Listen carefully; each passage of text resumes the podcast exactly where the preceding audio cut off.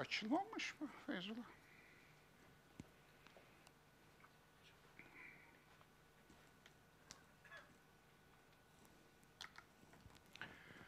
Değerli dostlar, hepinizi selamların en güzeliyle, Allah'ın selamıyla selamlıyorum. Günümüz, dünümüz ve sonumuz hayır olsun diliyorum. Ramazanımız mübarek olsun. Bizi mübarek kılsın. Hoş gelen Ramazan bizi boş bulmasın. Nahoş bulmasın, hoş bulsun. Ramazan Kur'an ayı. Kur'an yeniden gönüllerimize ziyasını, ışığını saçsın. Ramazanla misak tazeleyelim. Akit yenileyelim. Yeniden söz verelim.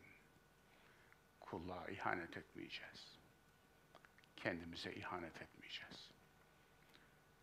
Aklımıza, bilincimize, irademize, yani emanete ihanet etmeyeceğiz. Ramazan, oruç, oruç tutmak, kendini tutmaktır.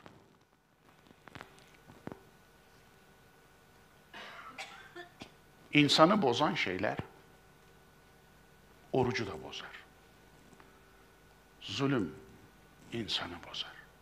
İftira, yalan insanı bozar. Haksızlık, hak yemek, haram yemek insanı bozar. Başkasının hukukuna girmek, mahlukata zulmetmek, haddini aşmak, sınırlarını çiğnemek, kırmızı çizgileri çiğnemek insanı bozar.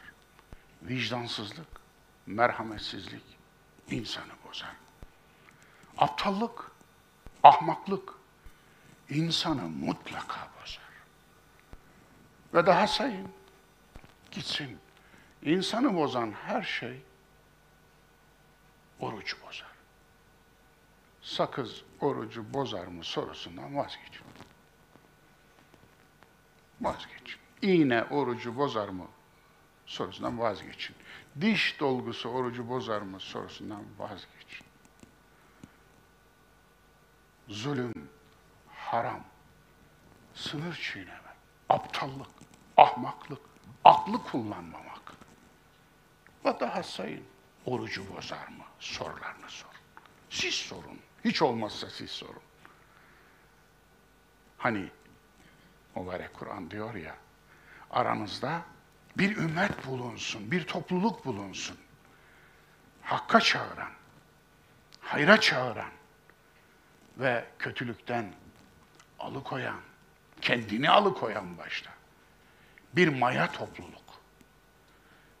Allah bir toplumu değiştirmek için maya kullanacağı zaman sizi kullansın.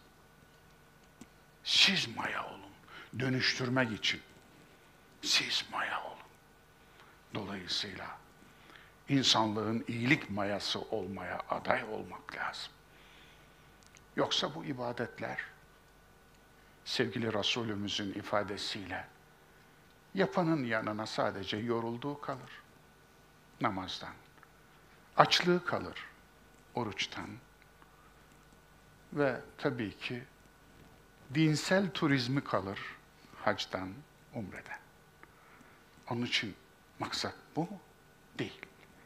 Dolayısıyla oruç tutmak kendini tutmaktır. Öfkesini tutmaktır. Kinini, kinini atmaktır oruç tutmak. Kinini şeytana atmaktır.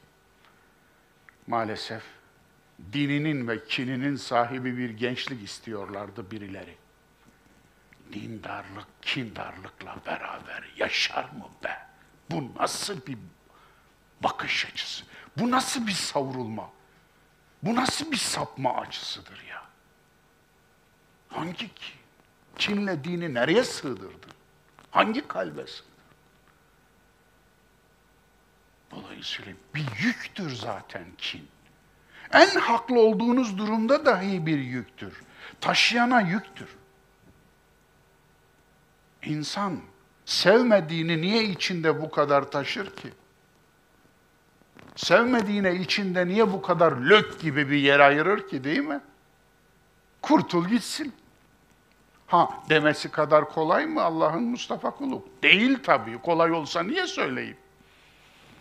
Bunu kendime söylüyorum aynı zamanda. Siz benim aynalarımsınız. Size yansıyor ve bana geri dönüyor sözlerim. Ben de onlardan istifade etmeye, kendimden istifade etmeye çalışıyorum. Size de tavsiye ederim. Kendinizden istifade edin. Kendinizden istifade edin. Sizde çok şeyler var. O sizdeki o mücevherleri görün. İnsanın kendisine de haksızlık etmesi haramdır. Kendinize haksızlık etmeyin. Sadece başkasına değil, kendinize de haksızlık etmeyin. Sadece başkasının değil, kendi hakkınızı da yemeyin. Dolayısıyla kendi haklarınızdan biri de kendinizden istifade etmenizdir. Tecrübenizden istifade etmenizdir. Mümin bir delikten iki kez sokulmaz. Niye? Tecrübesinden istifade eder de ondan. Onun için yaşanmışlıklarımız değerlidir. Acılarınız değerlidir, acılarımız değerlidir. Sancılarımız değerlidir. Düşmelerimiz, sürçmelerimiz değerlidir. Acılarımız ne zaman hocalarımız olur? Eğer istifade edersek. Eğer öğüt alırsak, eğer ibret alırsak acılarımız hocalarımız olur. Olsun mu? Bence olsun. Yoksa mı? Sevgili şairimiz, Kur'an şairimiz Akif'in dediği gibi hiç ibret alınsaydı tarih tekerrür mü ederdi? İbret alınmazsa tekerrür eder. Aynı şeyi bir daha, bir daha, bir daha yaşarsınız. Aynı şey bu anlamda bu tekerrür bakınız Ramazan'da da yaşanıyor. İbadetler de tekerrür var. Ama ibadetlerin tekerrürü tekerrürden ibaret değil. Yani namaz kılmak bir yolculuk yapmaktır. Aynı yerde yerinde saymak ve patinaj yapmak değil. Onun için her namaz o yolculukta bir duraktır. O yolculuk.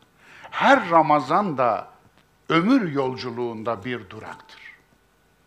Bu durakta biraz nefeslenecek insan. Niye nefeslenecek? Hani Kızılderili atasözünde dediği gibi biraz yavaş olun, biraz durun, ruhlarınız arkada kaldı demiş. Çok hızlı gidiyorsunuz. Ruhlarınız arkada kaldı. Haz ve hız çağında yaşıyoruz ve insan durmadan düşünemez.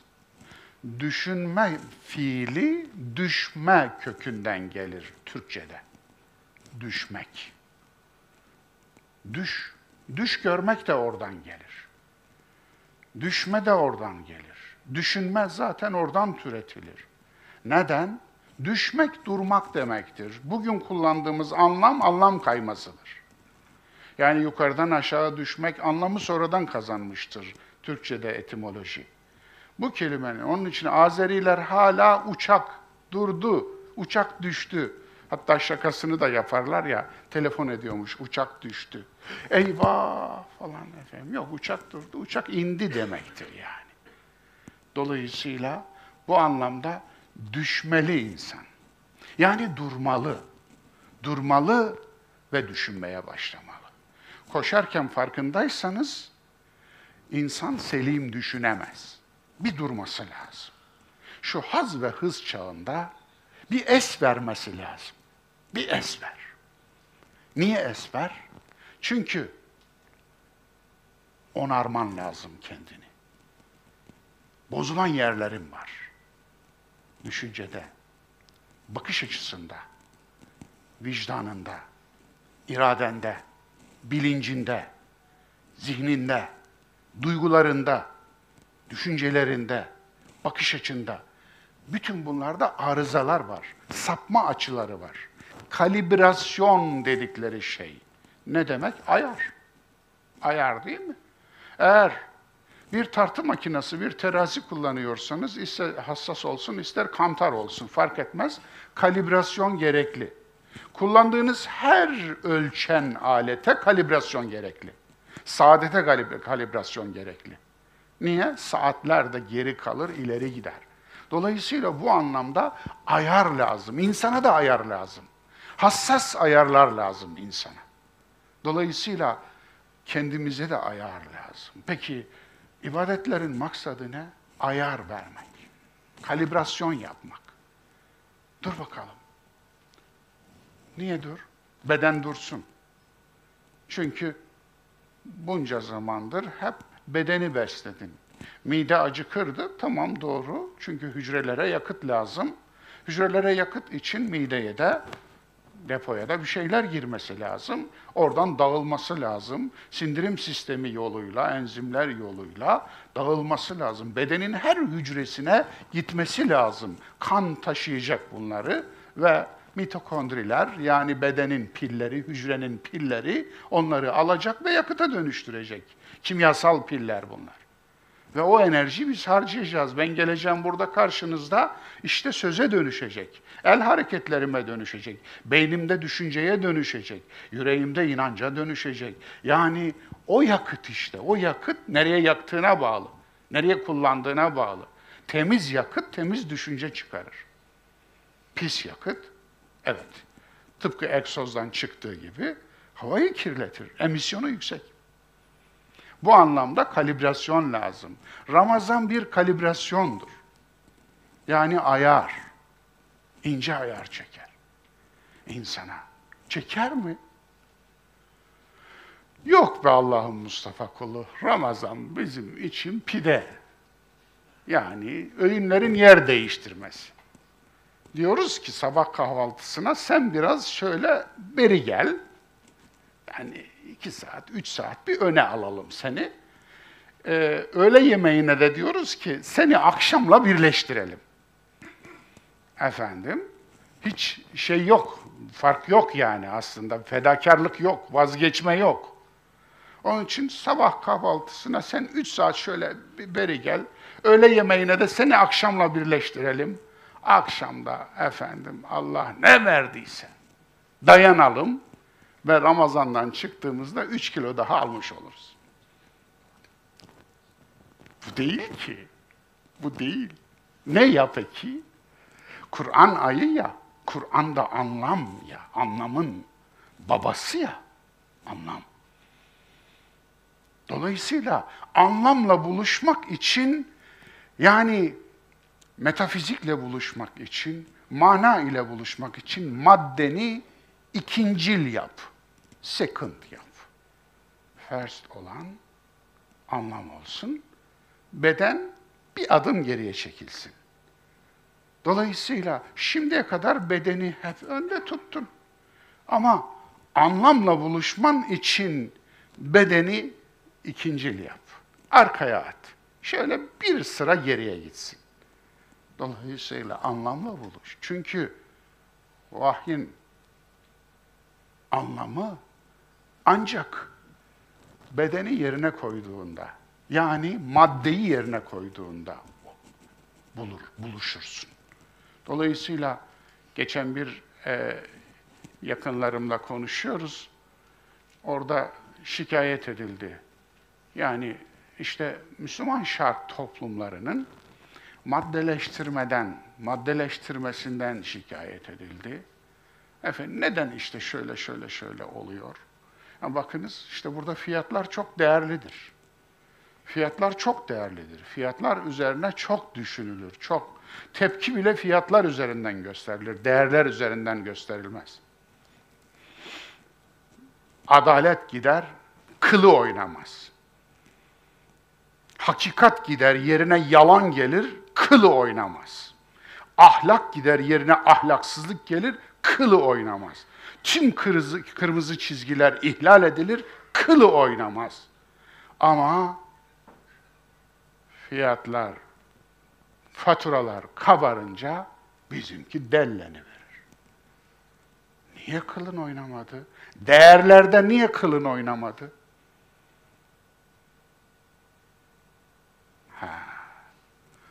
Ben de dedim ki artık açtılar kutuyu, söylettiler kötüyü. Ben de dedim ki şarkın gerçek dini materyalizmdir. Dedim bunu yani. Görüyorum çünkü. Materyalizmdir. Maddedir. Bakınız. Dostluklarda ölçüye bakınız. Hürmette ölçüye bakınız. Saygılarda ölçüye bakınız. İnsanlar neye saygı gösteriyor? İnsanlar neden korkuyor? Ölçüye bakınız. İnsanlar neye ilgi gösteriyor? Neye yakın olmak istiyor? Ne için can atıyor? Ona bakınız. Hepsinin tek bir karşılığı madde. Peki doğunun dini ne? Ne bu toprakların dini? Evet, maalesef. Daha söylenecek çok şey var. Tam da işte ayar meselesi ya, hadi bir ayar verelim. Bir ayar verelim. Ramazan'ı değerlendirelim. Hoş geldi, bizi hoş bulsun, hoş etsin, hoş yapsın inşallah. Ramazanımız tekrar mübarek olsun. Bugün Kur'an'ın hayat yolculuğu dersimizin 42.sini yapıyoruz. Hamdolsun. 3 Nisan 2022 dersimizin konusu Fil suresi. Büyüye tapma, hakka tap dersi. Evet, Tekasür suresi çoğa tapma, hakka tap dersiydi. Fil suresi de büyüye tapma, hakka tap dersi. Şöyle bir ayetlere tanık olalım. Ayetler bize şahit olsun. Karşılıklı şahitleşelim. Sureyi bir gözden geçirelim. Siz de zihninizden hem okuyun, hem de namazlarınızda, ibadetlerinizde bilmem bilmem kaç kere okuduğunuz, kaç bin kere okuduğunuz bu mübarek sure ne diyor? Anlamını da bir alt yazı gibi bundan böyle altından geçirin. Zihninizin ekranına düşürün. Yani okuduğunuz ayetlerin anlamlarını ekranınızdan, zihin ekranınızdan mutlaka geçirin. O zaman okumuş olursunuz. Yoksa o telaffuzdur. Papağana da öğretebilirsiniz. O telaffuzdur, seslendirmedir. Bir ayeti seslendirmek onu okumak değildir. Evet, anlamdır. Biraz önce de söyledim. Anlamdır. Asıl olan, vahyin kaynağından hedefine ulaşan şey anlamdır. Anlam yoksa o yoktur. Amaç gerçekleşmez. Bismillahirrahmanirrahim. Özünde rahmetli, işinde merhametli Allah'ın adıyla Allah adına. Elem tera keyfe feale rabbuke bi eshabil fil. Görmedin mi senin Rabbin fil dostlarına, fil kulübüne, fil ordusuna, filcilere hepsinin anlamına gelir. Hepsi de doğrudur. Ne yaptı? Bunu görmedin mi? Bir baksana, bir görsene. Elem yec'al keydehum fi tadlil. Onları, onların tuzağını saptırmadı mı? Başlarında paralamadı mı? Kurdukları tuzağa kendilerini düşürmedi mi? Kate, tuzak. Geleceğim, açacağım. Efendim, hile, tuzak, hud'a, tatlil, dalalet aynı köktendir. Dalalet sapmak, tatlil saptırmak.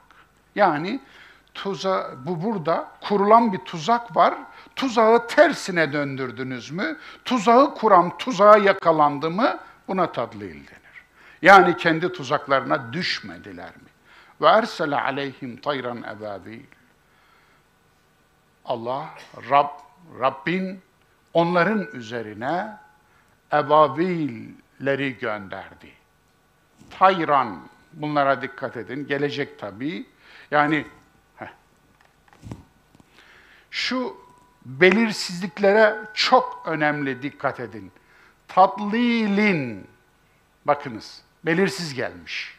Nekira. Kelimeler belirli olur, belirsiz olur.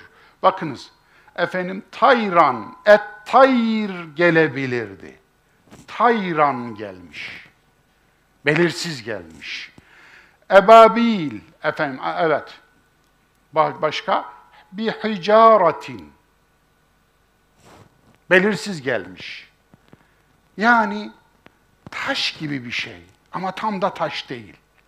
Tanımlanamayan taş. Taşa benzer bir şey ama taş da değil.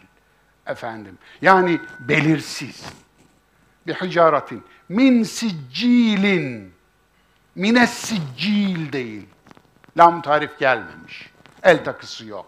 Dolayısıyla bunlara dikkat edin gelecek inşallah. Açacağım bunları. Ve ersele aleyhim tayran ebabil. Onların üzerine uçan, tanımlanamayan cisimler gönderdi. Biraz UFO gibi oldu değil mi? Efendim. Evet. UFO'da biliyorsunuz efendim İngilizcesinin baş harfleridir. Tanımlanamayan uçan cisim demektir. Peki ne oldu şimdi? UFO diye bir varlığa dönüştü. Oysa ki UFO'nun kendisi tanımlayamayan, tanımlanamayan uçan cismin İngilizcesinin baş harfleriydi. Ama UFO kelimesine isim muamelesi yapınca tanımlanmış bir cisme dönüştü. UFO gördüm diyor. Ya UFO zaten tanımlanamayan uçan cisim. Değil mi? Efendim. Unident efendim e, flying object. Evet. Evet. Evet. Efendim. Dolayısıyla flight, evet, object. Dolayısıyla bu İngilizce e, cümlenin aslında baş harfleri. Bu da da tanımlanamayan olduğunu gösterir bunlar. Döneceğim inşallah. Termihim bi hicaretin min siccil. Onlara atıyorlardı. Taş misali. Taşa benzer bir şey. Taş gibi düşünün. Min siccil. Üstelik pişirilmiş anlamına da gelir, tescilli anlamına da gelir. Güdümlü anlamına da gelir, tescilli. Üzerine adını yazmış adıyor, atıyorsun. Düşünün bir ok veya bir kurşun. Üzerine ismini yazmışsın veya güdümlü füzeler var biliyorsunuz. TOV gibi, Milan gibi, telli güdümlü, telsiz güdümlü. Dolayısıyla şimdi artık telsiz, telli güdümlüler kalmadı. Yani bunlar nedir? Hedefi tam şey yaparsın, efendim laserla, lazerle işaretlersin o hedefin arkasını bırakmaz. Nereye giderse gitsin varır ve vurur. Aynı onun gibi düşünün. Min siccil, tescilli bu anlamada gelir. Fecealehum kasfın me'kul. Onları yenilmiş bir ekine döndürdü. Ne demek yenilmiş ekil? Ekinin başağını yiyince geriye ne kalır? Ha, sap gibi bıraktı demektir bu. Evet, hepsini açacağım. Fil suresi adı ve surenin adları üzerine genel bir bakış. Kur'an'da surelerin adları vahiy değildir. Bazen bu adlar surenin içinde nadir geçen, Kur'an'da nadir geçtiği için nadir geçen kelimeden alır. Bu surede öyle olmuştur. Neden? Kur'an'da bir tek yerde anılır, o da burada. Fil. Onun için bu tek yerde nadirlikten dolayı sureye isim olmuştur. Peygamberimiz bu sureyi bu isimle mi isimlendirmiştir? Bilmiyoruz. Mümkündür ki değildir. Çünkü surelerin isimlendirmelerinin son şeklini alması 1924'tür. Anlatabiliyor muyum? Neredeyse 1400 yıldan beri surelerin isimleri oluşuyor. Onun için bazı surelerin isimleri çifttir mesela. Mümin suresinin bir ismi de Gafir suresidir. Anlatabiliyor muyum? Bazı surelerin isimleri çifttir. Hala hatta doğuda biri kullanılır, batıda biri kullanılır mesela. Musaflarda öyle yazar. Dolayısıyla nadirlikten dolayı verilir bazı isimler. Bazı isimler Allah Resulü'nün döneminde almıştır. Fatihatül Kitap gibi. Yani biz Fatiha diyoruz ya, Dolayısıyla o zaman almıştır bu isim. Onun için bazı sureler çok çok daha sonraları isim olmuştur. Mesela Taberi tefsirinde surelerin o dönemde isimleri oluşmayan surelerin adlarını vermez, ilk ayetini verir sadece, ilk kelimelerini verir. Dolayısıyla ismi oluşmamış, oturmamış yani daha.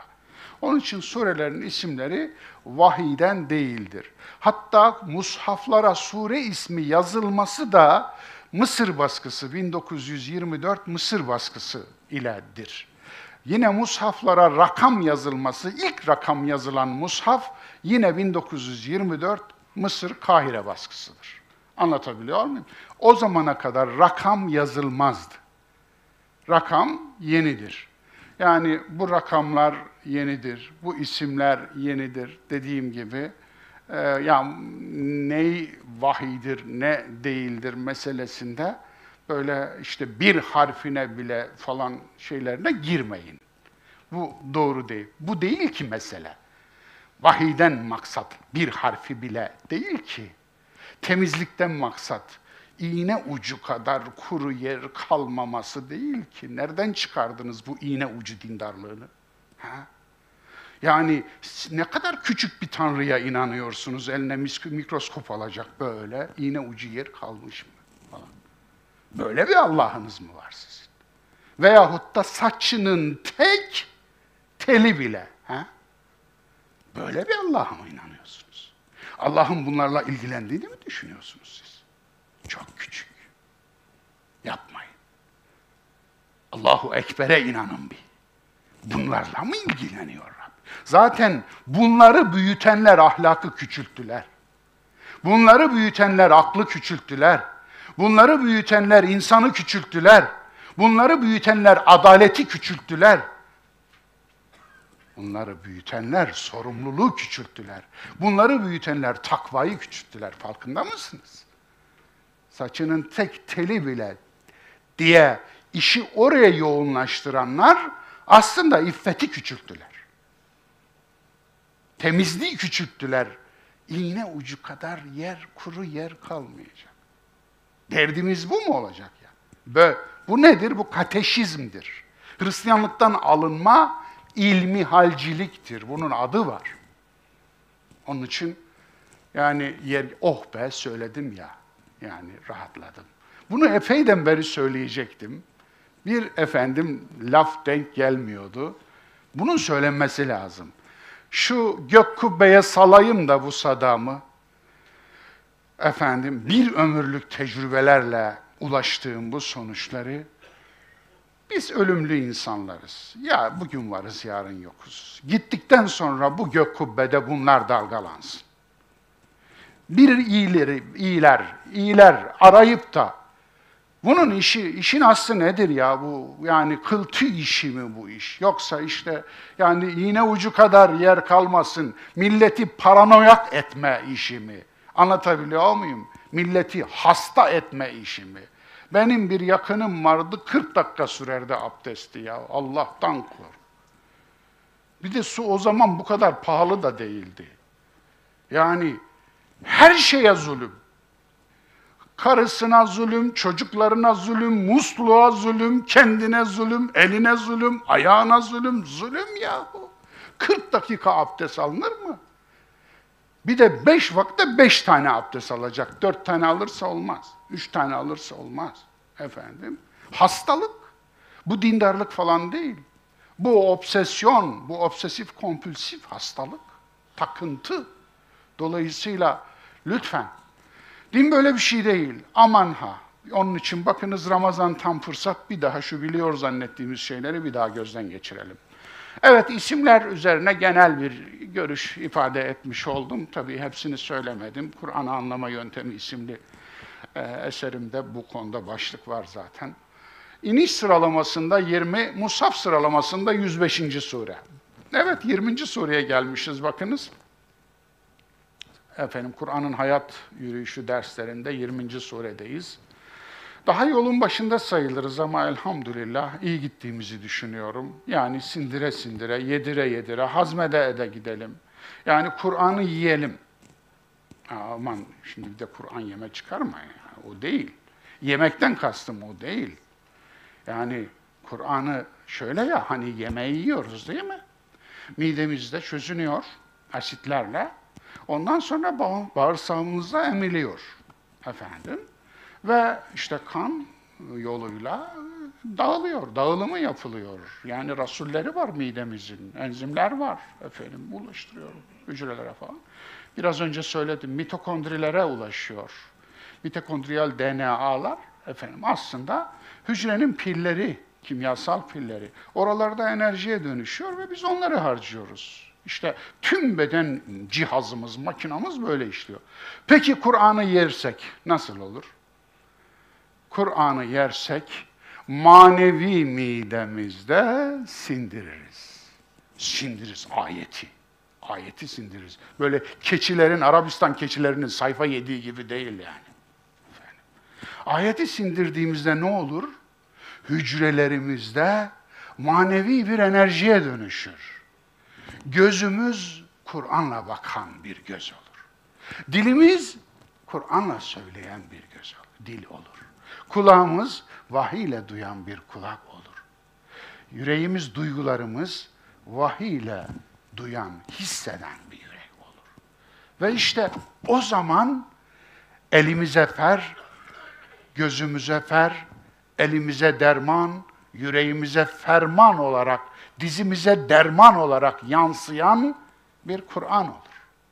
O zaman iki ayaklı Kur'an olursunuz. Evet. Maun kafirun tebbet fil bağlantısı. Maun biliyorsunuz. Efendim, namaz kılan bir dinsizi tarif ediyordu bize. Evet, namaz kılan bir dinsiz, biliyorsunuz. Kafirun, onun da daha özel bir tipini veriyordu ve bir özgürlük manifestosuydu kafirun. Lekum dinikum veliyedi diyen bir özgürlük manifestosu. Yani ey kafirler diye başlayan ama sizin dininiz size, benim dinim bana diyen bir özgürlük manifestosu. Yani bu da dünyada Allah'ın muradı inanan kadar inanmayanın da bulunması ve yaşamasıdır. Bitti. Tamam. Onun için ondan sonra kalkıp da şu ayeti, din yalnız Allah'ın oluncaya kadar onlarla mücadele edin ayetini yeryüzünde gavur bırakmayalım şeklinde anlayamazsınız. Anlatabiliyor muyum? Niye anlayamazsınız? Çünkü Mekki sureler temeldir, asıldır, binanın temelidir. Mekki sureler şasidir, şasi. Arabanın şasisi var ya. Dolayısıyla onun üzerine kaportayı bina, kaportayı bina edersiniz. Onun üzerine koltukları bina edersiniz. Onun üzerine aksesuarı bina edersiniz. Peki şu anda niye biz ters döndürülmüş bir musaf okuyoruz? Ee, Osman'ı kaldırıp sormak lazım. Ne yaptın ha sen? Dolayısıyla niye bunlar başta, bu sureler başta? Çünkü ahlak baştadır da ondan. Ahlak baştadır da ondan. Bu sureler ahlakı inşa ediyor.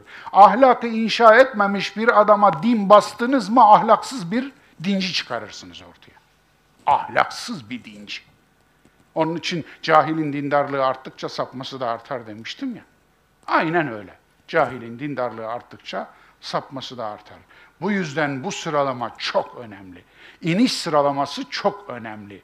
Dolayısıyla ilişkiye devam ediyoruz. Tebbet neydi? Evet, Ebu Leheb. Yani bir prototip, bir arketip, bir kötü tarifi. Kötü nasıl olur? Ama en kötüyü bile atmayın. Yani indirgemeyin. İndirgeme karşısında bir sure bu. Nedir? Yeda Ebu Leheb. Ebu Leheb'in iki eli kurusun. Ebu Leheb kurumasın ama. Yani dert Ebu Leheb'i cehenneme yuvarlamak değil, onun gücünü, servetini ve kazancını kurutup, onu saptıran şeyi kurutup, onu kurtarmak. Hala Tebbet suresinin derdi bu. Düşünebiliyor musunuz? Ya bu. Yani şefkati ilahiyi görüyorsunuz değil mi oradaki? Ebu Leheb kurusun değil. İki el. İki el ne? Tebbe ma agna anhu maluhu ve ma keseb. Maluhu ve ma. Malı ve kazancı. Malı ve kazancı. Muhteşem bir mesaj var. Ama bu mesajı görmeyen gözler kör olmuşsa biz ne yapalım? Tefsirlerimizde bile bundan bir tek satır yoksa biz ne yapalım? Şu açıklamayı bir tek satır olarak bile bulamıyoruz. O da bize kalmış hamdolsun.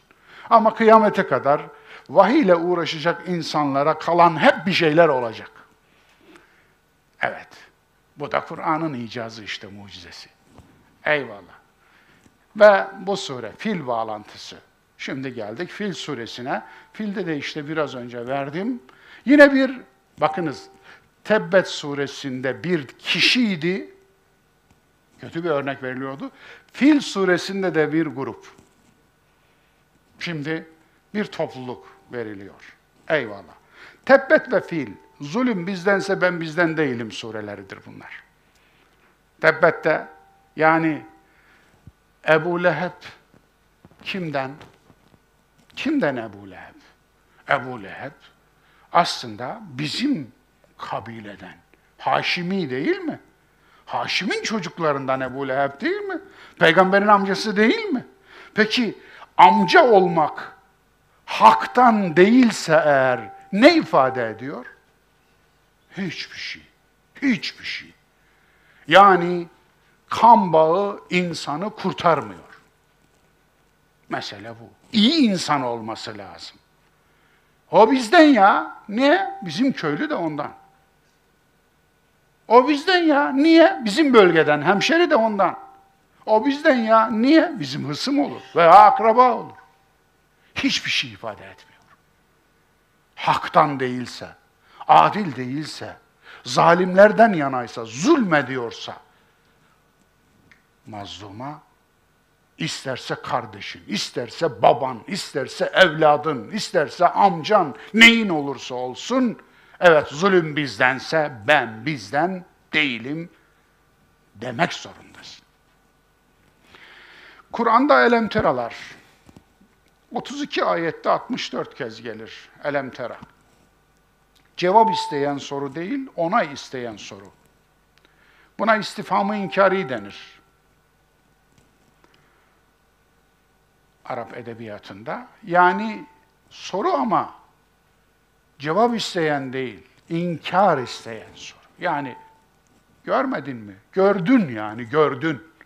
Gördün. Görmedin mi? Gördün.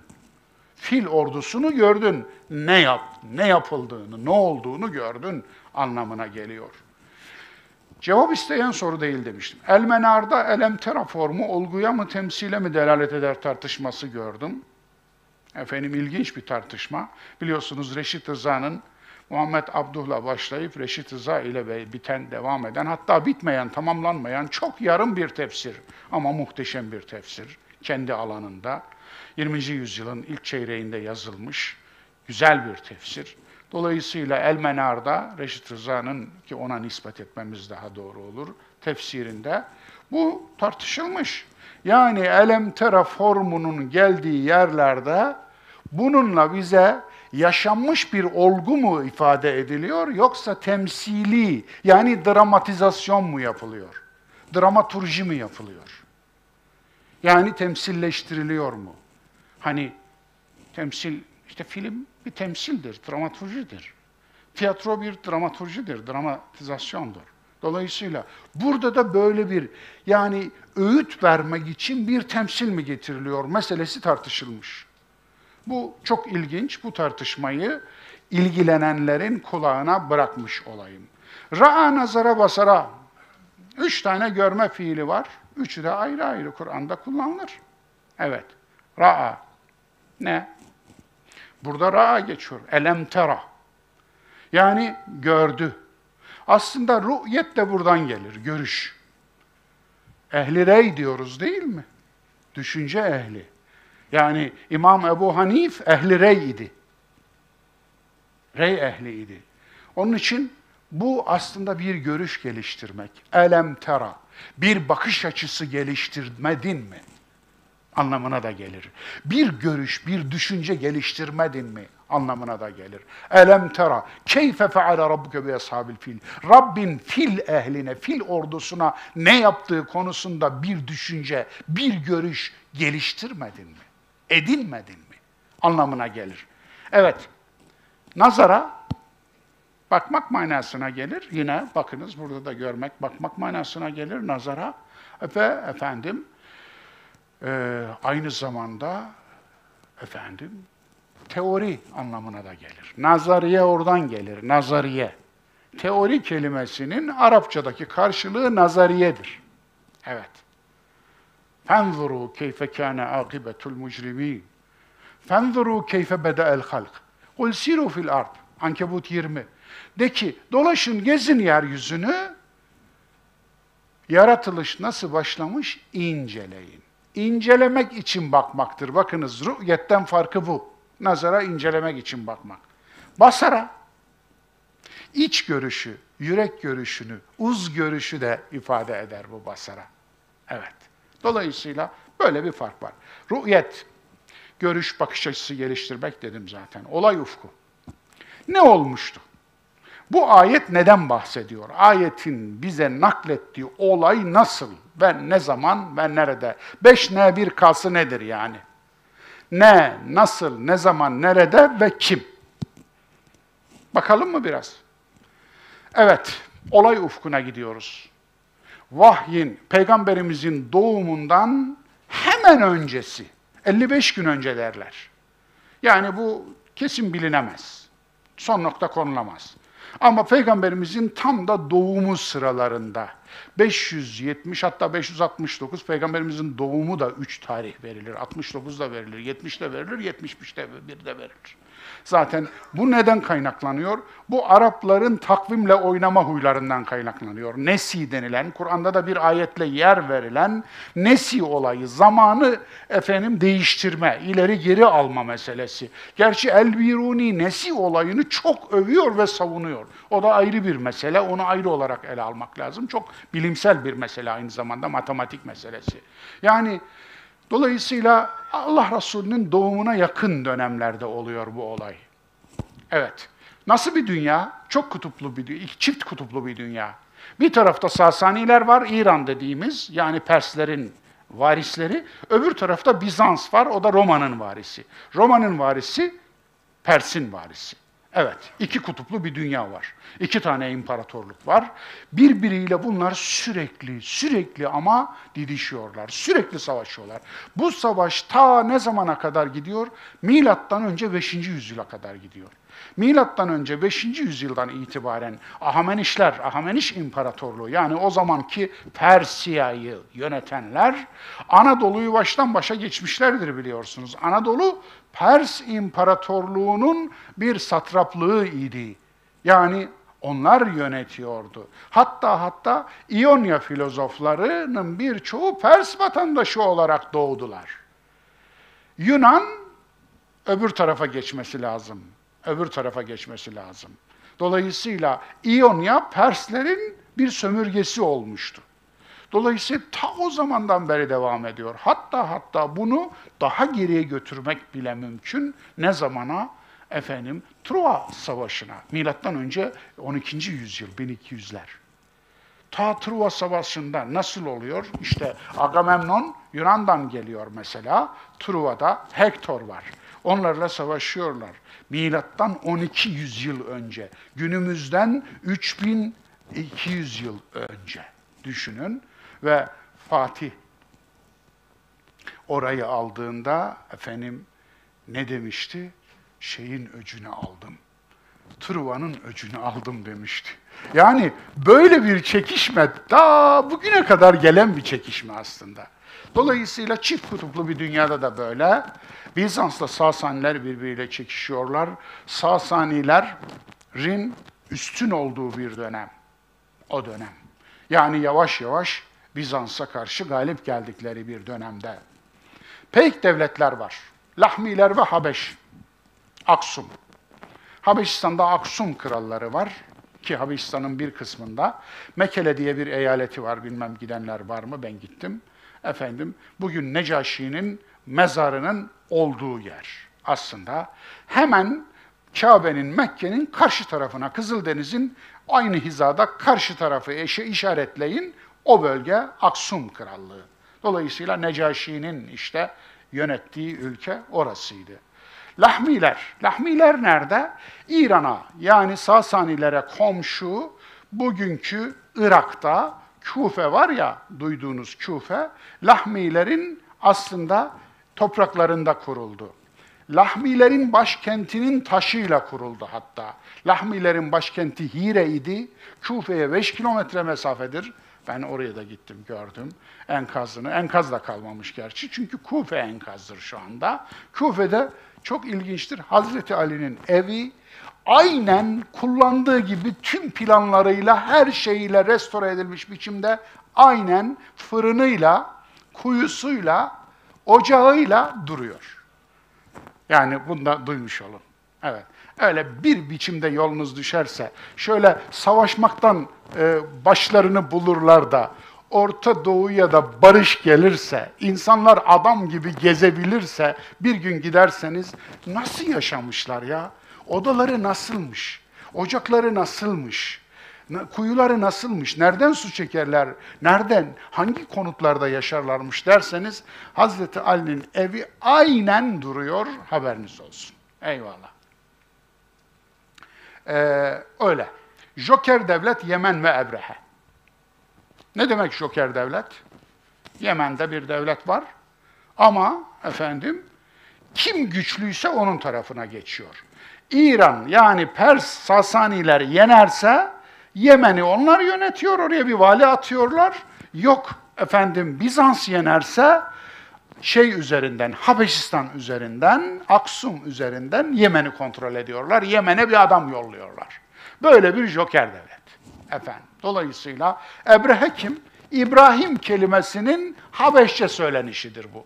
Asıl adı İbrahim'dir. İbrahim, Ebrehe. Dolayısıyla Ebrehe ben onun köyüne de neredeyse gidiyordum da vakit yetmedi. Baktım e, Necaşi'nin kabrine giderken e, yolda bir levha okudum. Ebrehe'nin köyüne gider.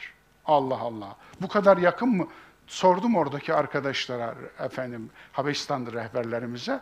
Yok dediler çok yakındayız efendim. Ya bir gitsek görsek, gitsek görsek ne olacak? Ama görmek önemli, gezmek önemli. Kur'an'da yani bu kadar tekrarı boşuna değil.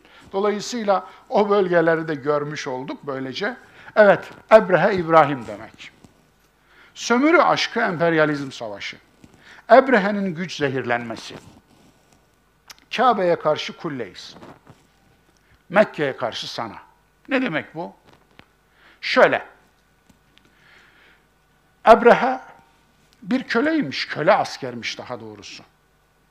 Dolayısıyla hani Bizans-Sasani savaşı var ya, Bizans-İran savaşı. Bizans Habeşistan'ı kontrol ediyor. Habeşistan'daki valiler üzerinde Bizans'ın gücü var. Hatta niye kontrol ediyor? Zira Bizans'ın birçok ihtiyacı Kızıldeniz'deki gemilerle geliyor Akabe Körfezi'ne. Akabe Körfezi'ne kadar geliyor. Bugünkü Ürdün efendim e, yönetiyor Akabe Körfezi'ni. Oraya kadar geliyor. Ne geliyor? Envai çeşit baharat geliyor. İpekler geliyor. Yani İpek yolunun denizdeki devamını düşünün. Baharat yolunun denizdeki devamını düşünün. İşte oradan birçok şey geliyor. Dokumalar geliyor. Halılar geliyor. İpekler geliyor. Ahşap zaten bölgede var ama şarap geliyor. Ama hepsinden öte bugünkü buzdolabının işlevini gören baharatlar geliyor. Niye? Gıdayı saklamak ancak baharatla mümkün oluyor. Tuzla ve diğer baharatlarla. Bu o günün buzdolabı anlamına geliyor. Dolayısıyla o yolu açık tutmak zorunda Bizans. Onun için de Habeşistan üzerinden o yolu kontrol ediyor. Ve ne oluyor peki? Habeşistan üzerinden kontrol ederken bir ara zayıflayan İran şey yönetimi affedersiniz efendim e, Yemen Yemen'de bir devlet var o dönemde. Yemen yönetimi zayıflayınca eski bir asker, köle asker olan Ebrehe'yi bir orduyla beraber Yemen'e yolluyor ve Himyerliler, Himyer devleti, Himyer devletini ele geçiriyor. Yani darbe yapıyor Ebrehe, İbrahim. Ve orada hakimiyetini kuruyor, Habeşistan'a bağlı olarak yalnız. Habeşistan'a da vergi veriyor. Vergi karşılığında oluyor bu.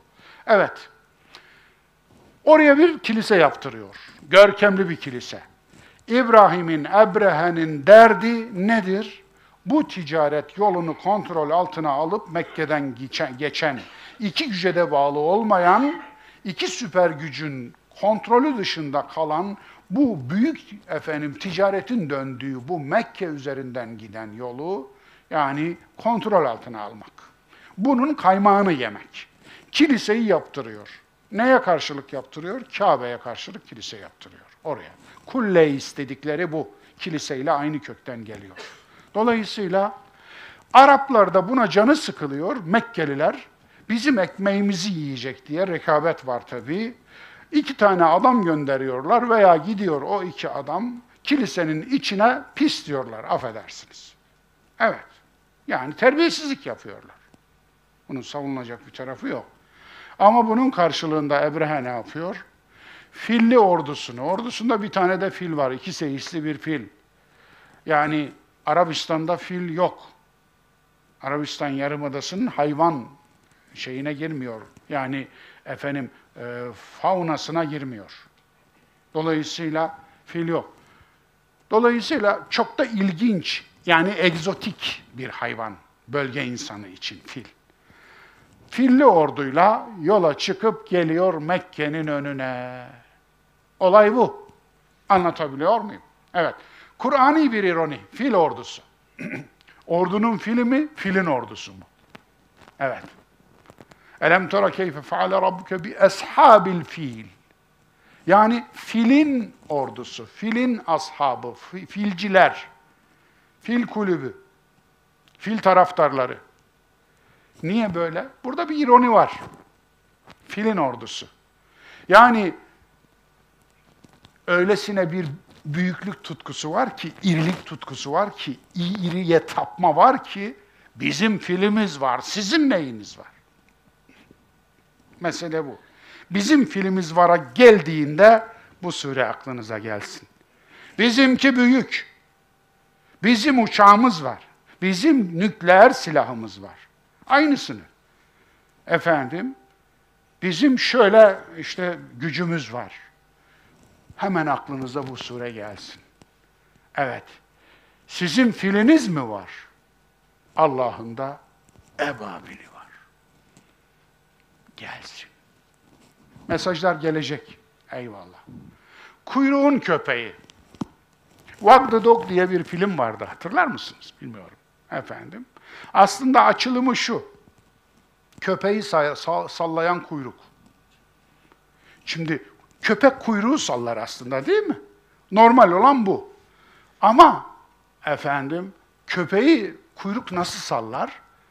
Şimdi işte yani aslında anlam tersine çevrilince gücünüze gücünüze tüm anlamı yükler de siz daha büyük anlamın kaynağı olan Allah'tan anlamı şey yaparsanız, soyutlarsanız olacağı bu.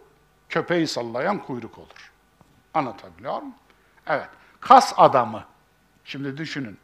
Adamı görünce aklınıza kas geliyor. İyi vücut çalıştırmış ama bura bomboş. Şimdi buna ne dersiniz? Adam da fazla aslında da kasın adamı. Adamın kası yok aslında orada. Kasın adamı var. Çünkü kasıyla düşünüyor. Kafasıyla değil. Evet, korkunun gücü. Gücün korkusu başka bir şey. Ama korkunun gücüne ne demeli? Korkunun gücü üstünüze galip olduğu zaman köpek küçücük de olsa sizi yener arkadaş. Niye? Çünkü köpek korkunun, korkunun kokusunu alır. Korktuğunuz zaman feromon salgılarsınız. Vücudunuz bunu yapar. Köpek bunu bilir. Onun için üstüne giderseniz kaçar. Hani Araf efendim 175'te var ya tam da bu tarif. Üstüne giderseniz kuyruğunu sıktırır kaçar ama kaçarsanız arkanızdan koşar. Evet. Korkunun gücü, süper güç, nükleer devlet. Sayın gitsin. Sarığın başı. Baş yok. Kafası yok herifin. Sarığı var. Onun için sarığını aldın mı hiçbir şey kalmıyor. Onun için ye sarığım ye. Ye kürküm ye var ya. Dolayısıyla sarığın içinde bir baş yok. Başın içinde bir akıl yok. Onun için ona benziyor. Sakalın yüzü. Sakalını kesseniz adamın tüm karizması gidecek. Niye? Çünkü sakalından ya sakalını satıyor aslında. Onu satıyor, onun ekmeğini yiyor. Sakalın yüzüdür bu. Yüzü yok onun. Yüz, yüzsüzdür o. Cübbenin adamı. Cübbesini alın sırtından, içinde adam yok. Dolayısıyla tüm keramet cübbede. Evet, makamın şeysi dedim ben de. Makamın adamı diyeceğim ama adam olmaz zaten.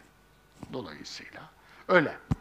Evet, Kate, hile ile kaba kuvvet ve irilik arasındaki ilişki. Çok ilginç. Kate, tuzak, tuzak Kate.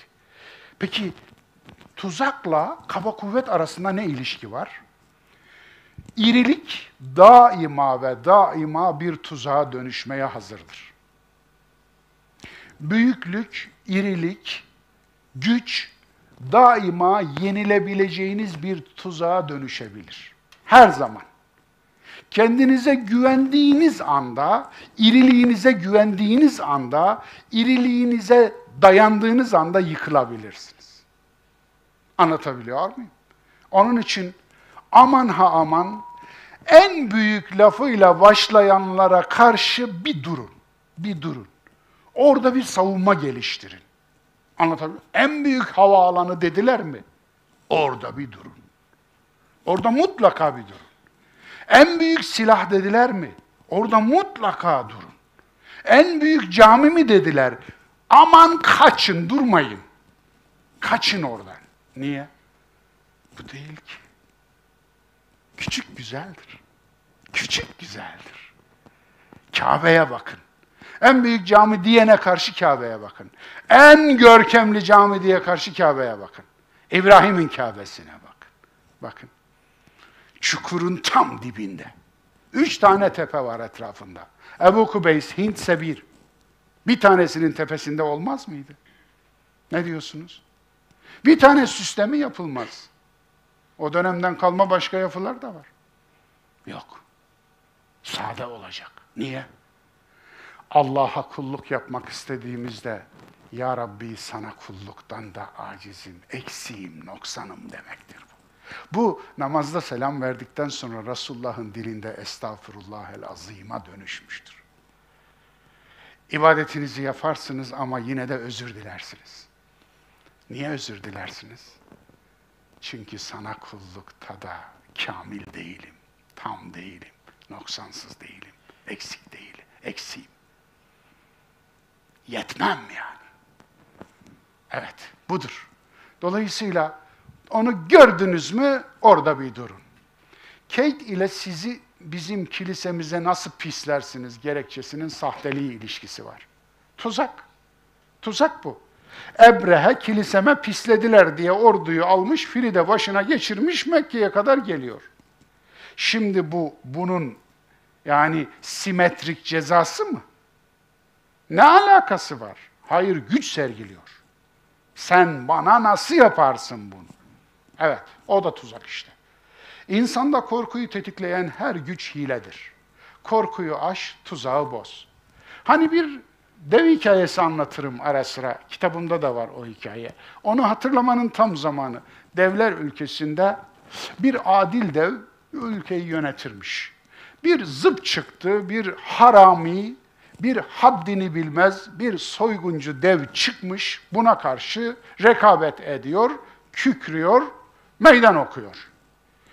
Yani alıkıran baş kesen olmuş. Onun malına çöküyor, onun efendim şeyini alıyor, onun gıdasını bilmem ne yapıyor. Şöyle böyle. Efendim bir gün devler ülkesinin adil hükümdarı artık tak demiş. Buna cezasını vereyim, haddini bildireyim diye gürleyerek gelmiş. Tabii bunun feleği şaşmış. Ne yapsak, ne yapsak? Geliyor, geliyor. Ne yapsak? Karısı demiş ki, ben bir şey düşündüm. Niyeyse hep böyle şeyleri hanımlara yakıştırıyorlar ya. Onda, onda da bak canım sıkıldı şimdi. Ama ne yapayım, masalı mı değiştireyim? Ben. Karısı demiş ki, dur ben bir tedbir düşündüm. Ne yapalım? Yat demiş. Yatmış. Örtmüş üstünü yorganla. Sen hiç sesini çıkarma kıpırdama demiş. Ayağını açıkta bırakmış. Devler ülkesinin adil hükümdarı bu zorbaya haddini bildirmek için kafayı kırıp girdiğinde bakmış ki yorganın altında "Sus," demiş karısı. Çocuk uyuyor. Çocuk uyuyor.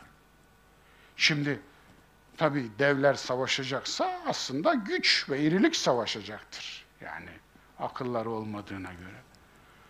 Efendim demiş şöyle bakmış ayağına. Çocuk böyleyse babası nasıl olur çocuğu böyleyse?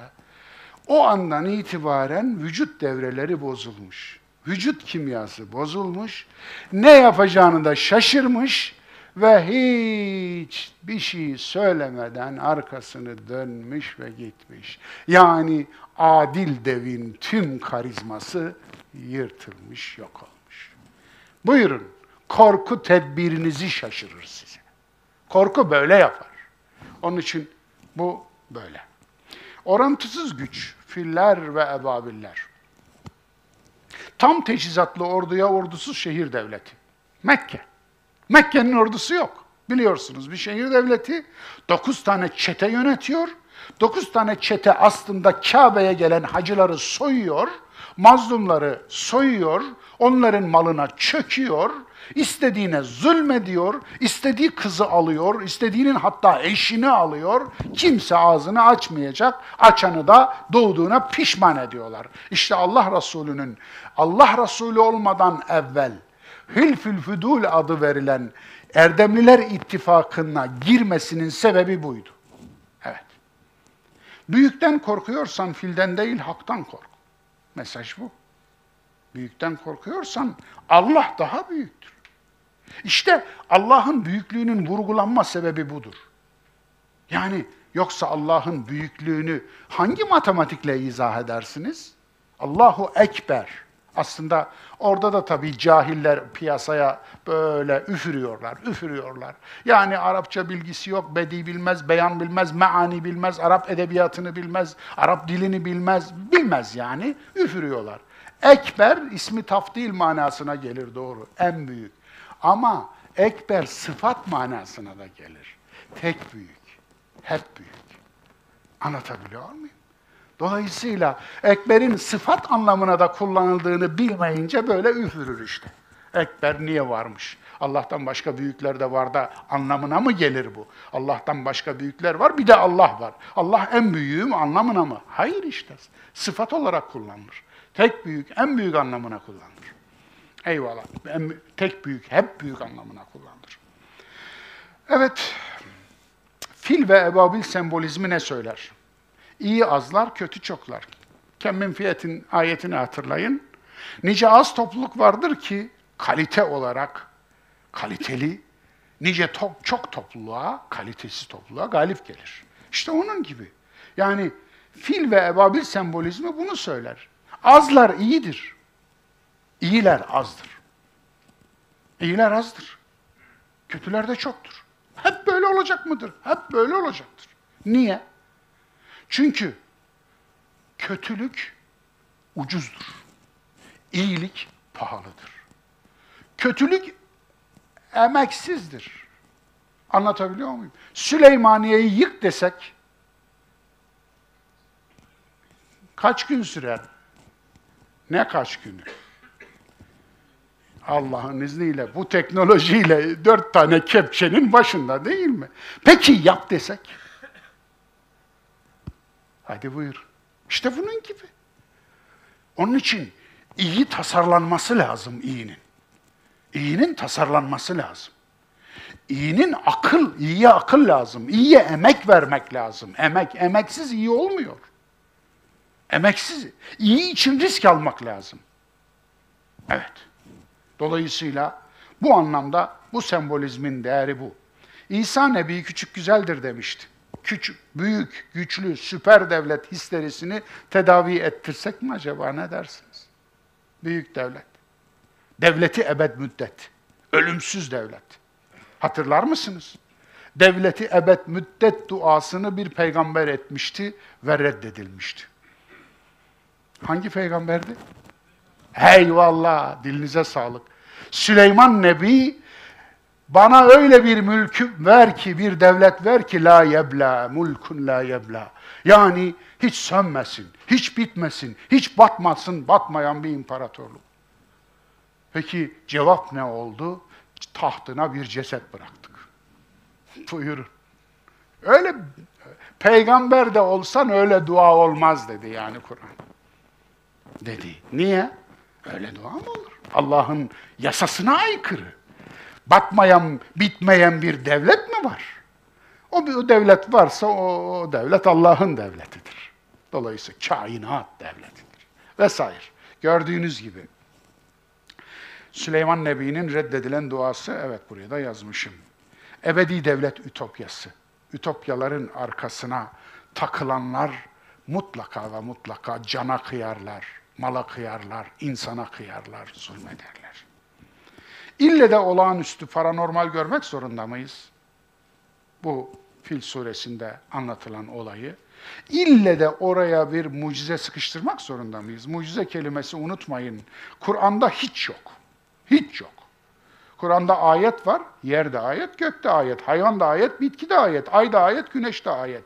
Dolayısıyla yer, gök, hayvan, bitki de ayetse o zaman mucize olağan dışı demek. Bitki olağan içi, hayvan olağan içi, yer, gök olağan içi. Yani bilginin konusu. Dolayısıyla ayet başka bir şey görüyorsunuz. Ayet mucizeye eşitlenemez. Mucize kelimesi ilk defa 400 yıl sonra girdi. Hadislerde 9 hadis kitabında dahi mucize kelimesi yoktur. Çok ilginç. Evet evet. Kütübü sitteyi bırakın, 6 hadisi bırakın. Kütübü tis'ada dahi mucize kelimesi kullanılmaz. Geçen bir tane değil sahih, değil zayıf, uydurma dahi yoktur. Çok ilginç. Bu konuda efendim çok geniş yazılarım var. Oraya bakabilir isteyenler. Kaynaklar da var orada. Evet. İlle de olağanüstü görmek zorunda değiliz. Olağan nemize yetmiyor. Sen bana mucizeden başka bir şey göster şu hayat ki ben sana mucize göstereyim. Sen kendin varlığın mucize değil. Git bir dağa, bir çiçeği eline al, bak bakalım. Neyine yetmiyor senin? Bu ne? Bu ne yani? Onu nereye koyacaksın? Niye ille de şapkadan tavşan çıkarmaya bayılıyorsun? Niye ille de yani Allah'a şapkadan tavşan çıkartmaya çalışıyorsun? Şa tavşan şapkadan çıkmaz. Tavşan tavşandan çıkar. Allah'ın yasası bu arkadaş. Şapkadan tavşan çıkaran birini görürsen o Allah değil. Kim o? Sihirbaz efendim. Tabi. Zati sungur. Dolayısıyla o başka bir şey. Evet. Mite efsaneye neden bu kadar meraklıyız? Normal anlasak olmaz mı? Niye normalleşemiyoruz bir türlü? Niye normal bakamıyoruz? Evet. Tabiat yasalarıyla uyumlu yorum denemeleri. Muhammed Abduh'un yorum denemesi bu olayda çiçek hastalığıyla eşitler bunu. Bu olayı çiçek hastalığıyla açıklar. Çok ilginç çiçek hastalığıyla açıklamanın isabeti veya isabetsizliği ayrı bir mesele. Bu bir yorumdur zaten. Bu konularda aslında kitapçıklar da yazılmıştır. Türkiye'deki bazı bilim adamları da bu konuda böyle düşünmektedirler ve kitap yazılmıştır bu konuda. Yani e, sırf bu olaya ilişkin kitapçık e, yazılmıştır. Tayran, hicaratin, min siccilin ki asmındaki belirsizlik. Biraz önce değinmiştim dersin başında. Bu belirsizlik, suredeki bu belirsizlikler tayran. Tayr ne diyeceğim? Şimdi basit Arapça bilenler kuş diyecekler. E tayyare ne? Niye Arapla Araplar uçağa tayyare derler? Tayyare kuş mu? Değil. Hayır, kuş aslında kelimenin daha sonradan kazandığı mana. Tayr uçan cisim demektir. Uçan her cisme tayr denilir. Eyvallah. Yok o ayrı. Tay, tayeye. Bu tayera. Evet, bu ayrı. Dolayısıyla yani o aşmak anlamına geliyor oradaki tay. Buradaki ise uçan, uçmak. Onun için tayran, belirsiz, belirsizlik hakim. Yani e, bilemiyoruz nasıl bir şey olduğunu. Ama uçan bir şey var. E mikrop da uçuyor. Tohumlar da uçuyor. Öyle değil mi? Efendim, kara hindibanın tohumu uçar mı? Niye üflüyorsunuz? Üflüyorsunuz, uçuyor. Zaten rüzgar getiriyor kara hindibanın tohumunu tarlanıza unutmayın. Dolayısıyla böyle birçok şey tozda uçuyor. Hatta daha minik varlıklar uçuyor vesaire. Hicaratin, taş tipi, taş tipi, taşa benzer ama taş değil. Min siccilin, pişirilmiş ama bildiğiniz pişirilme değil. Başka bir şey bu. Ki asfin, bakınız, me'kul, ekin, yaprak aslında. Asf yaprak demektir. Yenilmiş yaprak, yenilmiş ekin veya yenilmiş başak efendim. Ama bu bildiğiniz bir başak değil. Öyle değil mi? Zaten benzetme yapıyor. Kaf teşbih edatı var orada. Benzetme yapıyor gibi. Yani bir sanat kullanıyor. İnsan ekine ne kadar benzer? Aslında bu bir sanat, bir benzetme. Evet. Bölgede daha önce görülmeyip ilk kez o yıl görülen çiçek hastalığından bahsediyor kaynaklarımız. İlk siyer kaynaklarından İbni İshak, çiçek hastalığı bölgede ilk defa bu olaydan sonra görüldü diyor. Bu çok önemli bir bilgi aslında. Daha önce çiçek hastalığı hiç görülmemişti diyor. Çok ilginç. Ebrehe'nin çiçekten e, hastalanıp ölmesi bir vaka. Farklı yazan bir kaynak yok olayı. Çünkü çok taze olay Kur'an'ın nüzulüne, Resulullah'ın e, gönderilmesine, risaletle gönderilmesine çok yakın olduğu için hafızalarda çok taze.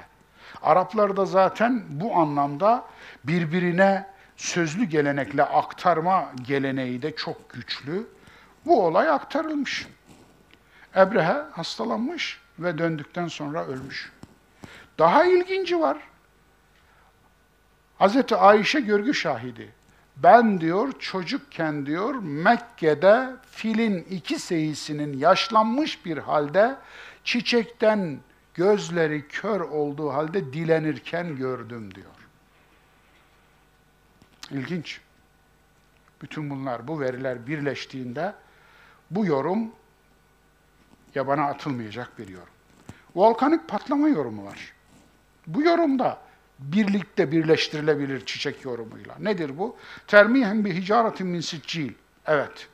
Yani taş gibi, taşlaşmış veya taşa benzer, taş gibi atıyorlar efendim attılar. Min siccil, pişirilmiş veya üzerine tescillenmiş, güdümlenmiş bir biçimde yani atıyorlardı, taşlıyorlardı, kurşunluyorlardı, vuruyorlardı.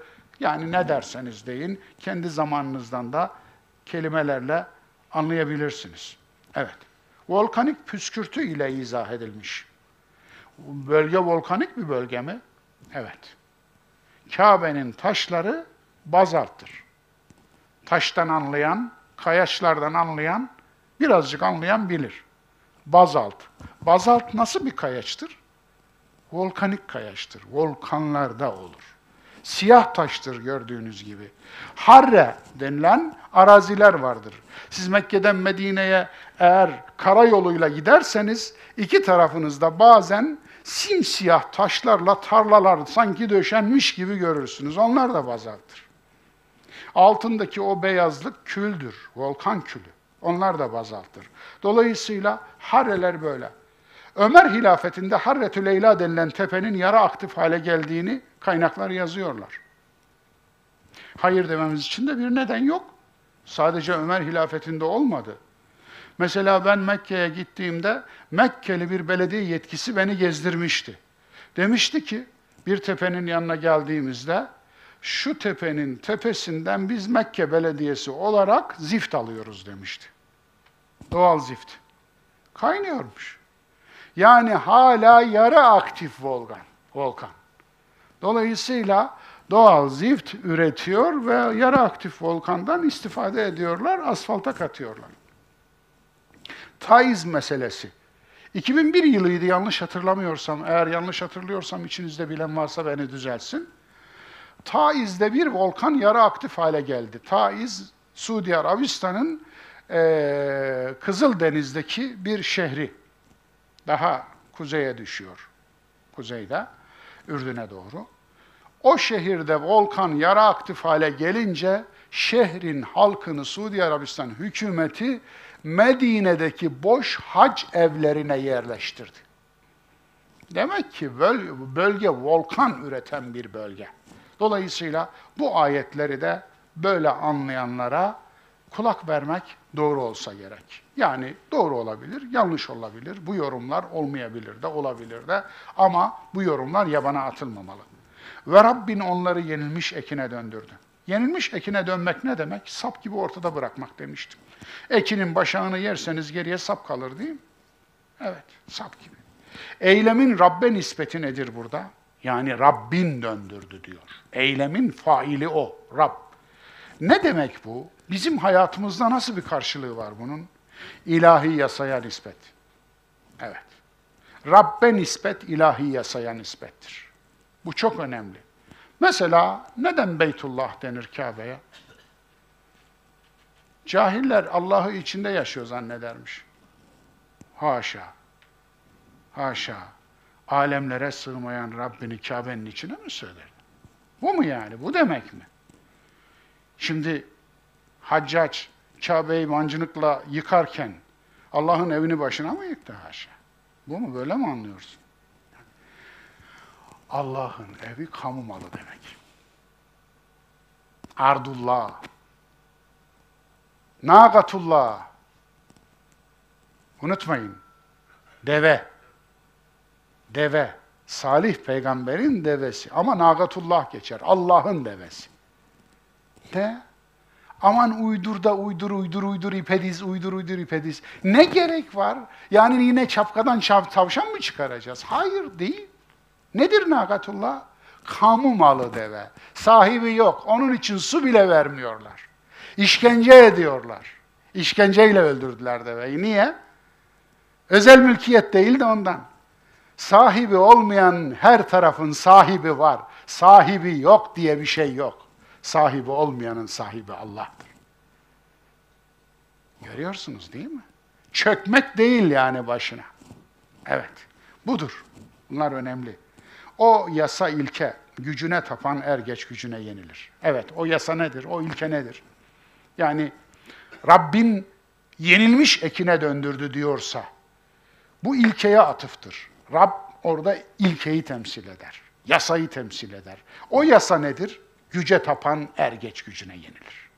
Budur o. Tarihte filleri yenen ebabil örnekleri. Cihangir İskender'in hakkından bir sivrisinek geldi biliyor musun? İskender'in hayatını okumanızı, hiç olmazsa filmini izlemenizi tavsiye ederim. İskender 32 yaşında öldü. 17 yaşında ikinci Filip'in oğlu iktidara geldi. Makedonya'da Makedonya devletinin başına geldi. Önce Yunanistan'ı, sonra Mısır'ı, sonra Filistin'i, Bilad-ı Şam'ı, Suriye'yi, Irak'ı, sonra Anadolu'yu baştan başa, sonra efendim gitti Babil'e orayı aldı, orayı merkez edindi. Ondan sonra İran'ı, ondan sonra Afganistan'ı, ondan sonra Hindistan'ı. 32 yaşında ölmüş bir adam 7 yılı sadece 7 yılı böyle geçmiş. Çok ilginç. Evet. Eratosthenes hocalarındandır. Yani Sokrat'tan affedersiniz Aristo'dan, Aristoteles'ten sonra Eratosthenes sanırım hocalığını yaptı. Eratosthenes ona öyle bir şey vermiş ki, bilinç vermiş ki, Eratosthenes'e kadar diyorlar, dünya ikiye ayrılırdı. Yunanların gözünde tabii İskender'i de efendim Helenistik dönemin mimarlarını da ona katabiliriz efendim. Barbarlar ve biz. Biz farklıyız, bizim dışımızdakiler barbar. Tüm Avrupa barbar olarak yani Cermenler barbar o zaman olarak bilinirdi. Dolayısıyla bu şeyi değiştiriyor efendim. Eratosthenes diyor ki İskender'e artık evladım mı diyordur, ne diyordur? Hocası çünkü herhalde öyle diyordur. Evladım, barbarlar ve biz diye bir ayrımı sil kafandan, namuslular, namussuzlar vardır diyor. Çok ilginç, çok ilgimi çekmişti. Evet, bu adam neden öldü biliyor musunuz? Sivrisinekten bulaşan, o neydi sivrisinekten bulaşan? Sıtma. Sıtmadan öldü. Tarihlerin verdiği bu. Serkas, Serkses diye yazıyorlar Batılılar. Serkas'ın bir milyonluk ordusunu 300 Spartalı durdurdu. Filmi de var efendim. Ha biraz efendim şey uçurmuşlar, kaçırmışlar efendim. Batılılar kendiler yapınca tabii efendim sen yap da biraz da sen abart yani efendim. Ama işin hakikatte 1 milyon olmaz da 500 bin olur. 300 olmaz da 600 olur ama işin doğruluk payı var. Roma'nın bileğini Trakyalı bir köle büktü değil mi Spartaküs? Büktü mü? Büktü. Büker mi? Büker. Roma'yı baldırı çıplak var Alarik istila etti 410'da. Efendim, evet. Geldi Cermenlerden bir baldırı çıplak, bir efendim barbar, gerçekten barbardı yalnız. Roma'nın o canım güzelliklerini mahvetti, yerle bir etti. Her tarafı yaktı, yıktı. Evet, Alarik istila etti. Yani her gücü yenen bir güç vardır. Bana artık kimsenin gücü işlemez dediği anda gücü bitmiştir. Emevilere İsfahanlı bir gariban olan Ebu Müslim devirdi değil mi? Ebu Müslim, İsfahan, Horasani.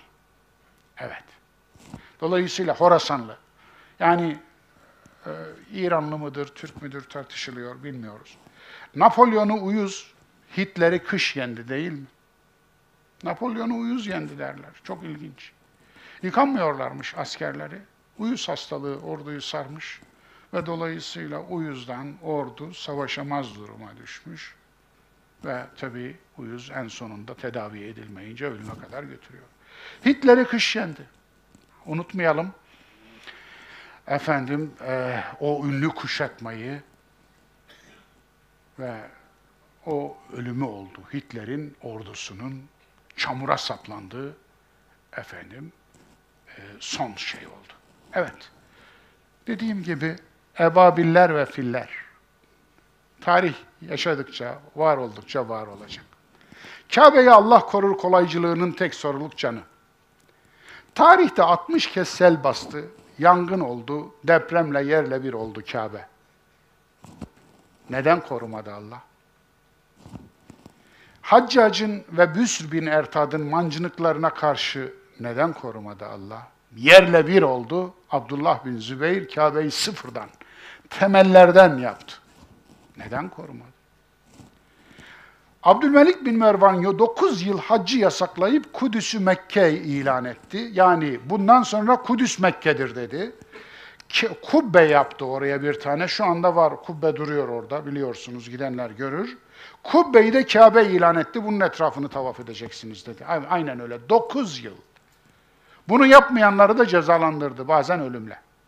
Peki neden Allah onu cezalandırmadı? Karmatiler haccı yasaklayıp Hacer-i Esved'i kaçırdılar. Hacer-i Esved 30 yıl Hacer-i Esved'siz kaldı Kabe. Evet.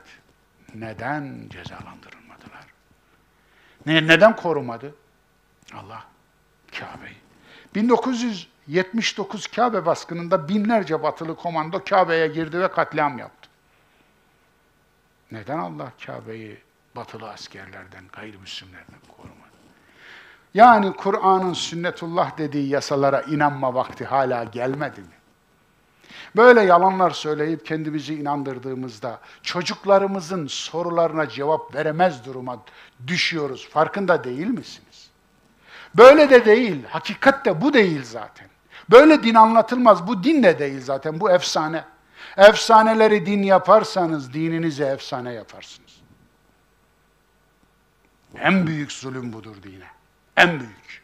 Çünkü efsaneler yıkılır. Taraflar Hristiyan müşrik değil, adalet zulüm. Şimdi bu olayın tarafları ne? Bir tarafta Ebrehe, İbrahim, Hristiyan, Hristiyan. Öbür tarafta müşrik Mekke. Öyle değil mi? Öyle görünüyor. Bir tarafı ehli kitap, bir tarafı müşrik. Siz sorarım size. Yani ehli kitabın Kur'an'da hukuki bir karşılığı var değil mi? Ehli kitabın kestiği yenir. Efendim hanımlarla evlenir. Ama müşrik için bunu söylemez. Şimdi burada nasıl bir e, statü e, tayin edeceksiniz? Ne diyeceksiniz? Hangisi hangisinden evladır? Hadi buyurun. Ehli kitaba karşı müşrikler mi savunuldu burada? Böyle mi diyeceğiz? Ha? Allah ehli kitaba karşı Mekke'nin müşriklerini mi savundu? Bunu mu diyeceğiz? Yoksa Kabe mi savunuldu? Yoksa zulüm bizdense ben bizden değilim mi denildi? Evet. Burada Allah'ın koruduğu şey Mekke müşrikleri değil, zulme karşı adalettir. Mazlumdur.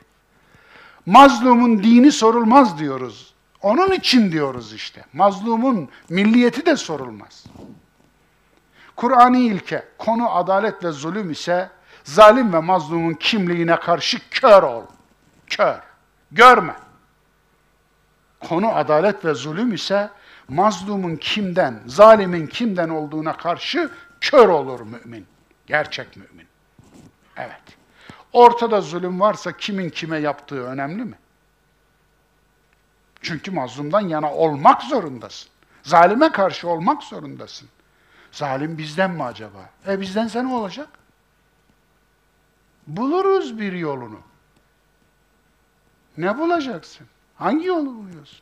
Zalim bizdense zulmünün bir hikmeti vardır öyle mi? Böyle böyle diye diye böyle olmadık mı?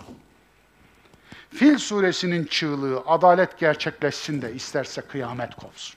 Değil mi? Evet. Allah'ım yardım et. Amin. İyi de nasıl? Allah'ım yardım et duasına. Allah'ın yardımı nasıl olur? Allah'ın bir yasası, sünneti, kuralı, sırat-ı müstakimi, takvası yok mu? Var. Sırat-ı müstakimi var mı? Var. Hud suresi 56. ayeti açın bakın. İnne rabbi ala sırat-ı müstakim bu ayet. Ne diyorsunuz? Benim Rabbim sırat-ı müstakim üzeredir. Allah Allah. Vallahi Allah hakkında hiçbir kitapta ben bu iki ayete atıf görmedim. Aman Allah'ım. Yani Allah bizi sırat-ı müstakime davet ediyor mu? Ediyor. Kendisi de sırat-ı müstakim üzereymiş yahu. Yani Allah da doğru yoldaymış. Ne, de, ne demek bu? Ben sonsuz güç sahibiyim ama gücüme yenilmedim. Ben sünnetullahım var, yasalarım var, kafama işleyeni yapmam. Aklıma eseni yapmam. Anlatabiliyor muyum? Öyle bir Allah tanımınız varsa değiştirin onu. Ben Allah'ım, sonsuz gücüm var, sonsuz büyüğü temsil ediyorum, kainatın yaratıcısıyım ama gücümü kafama estiği gibi kullanmam. Benim de ilkelerim var. Nasıl? Öbür ayeti de koyalım mı yanına? O da Müddessir suresinin 56. ayeti. İşin garibi ikisi de 56. Farkında mısınız? Evet. Huve ehlü takva ve ehlül mağfira. Huve Allah. Allah takva ehlidir, mağfiret ehlidir. Yani rahmet eder, merhamet eder. Bağışlar. Allah takva ehlidir, bağışlayandır. Allah takva ehlidir nasıl ya? Biz takvaya davet ediliyoruz tamam. Takva sorumluluk bilinci. Ama Allah sorumluluğa davet edilir mi? Allah diyor ki ben Allah'ım ama sorumlu davranır. Ne diyorsunuz? Ama gel de eşarilere anlat bunu. Eşarilerin Allah'ı sorumlu dediğin zaman eşariler Allah'ı inkar ettin sen diyor. Anlatabiliyor muyum? Yani Allah'ın ya eşyanın tabiatı bile diyemezsin. Niye? Kar, karın tabiatı soğuktur, ateşin tabiatı sıcaktır diyemezsin. Eşyanın tabiatı dediğin zaman Allah'ın gücüne laf gelmiş olur. Aman Allah'ım, aman Allah'ım. Bu mantık bizi yüzlerce yıldır tiranlara, diktatörlere, krallara, saltanatlara, sultanlara mahkum etti. Onun için Kur'an'ın emrettiği şuraya ve istişareyi biz bulamadık. Düşünün 100 yıllardan beri 1400 yıldır Kur'an orada istişareyi ve şurayı kurumlaştırmayı, ortak aklı, ortak aklı kurumlaştırmayı emretti ama biz yanına bile yaklaşmadık. İşte bu yüzden. Koru bizi Allah'ım duası ile derenin ortasına kasaba yapmak nasıl uzlaşır? Ha? Bozkurt ilçesini, kasabasını bir düşünün Allah aşkına. Derinin ortasına yapmışsın, koru bizi Allah'ım. Allah'ım bizi helak et demektir o aslında. Yani beddua ondan daha iyi beddua olmaz, ondan daha tutan beddua olmaz. Tam su yatağına yapacaksın, Allah'ım belamızı ver demişsin zaten. Niye dövünüyorsun? Rızkımızı bol eyle duasıyla yolsuzluk ve hırsızlık nasıl uzlaşır? Allah'ım belamızı ver, aç geberelim demektir bu ya. Belamı vermiş zaten. Dolayısıyla 7-4 şiddetinde deprem burada 30 bin Japonya'da 4 kişi öldürüyorsa ne dersiniz buna? Aynı şiddette. Burada 30 bin kişi öldürüyor, orada 4 kişi öldürüyor. Yani Allah Japonlardan yana mı? Böyle mi düşüneceğiz? Hayır değil. Mekke reisi Ebu Talib'in tavrını nasıl yorumlamalı? Ebu Talib'e dair rivayet. Kabe'nin Rabbi Kabe'yi korur. Kabe'nin Rabbi Kabe'yi korur diyor. Değil mi? Yani bana develerimi ver diyor. Ebu Talip geliyor Evrehe'ye. Yani rivayet bu. Ben bu rivayeti kuşkuyla karşılıyorum ciddi manada. Gerçekten böyle olmuş mu? Kabe'nin Rabbi Kabe'yi korur dedi mi? Kabe'nin korunmadığını kendisi de biliyor. Çünkü daha önce de yıkılmış Kabe. 60 kere yıkılmış.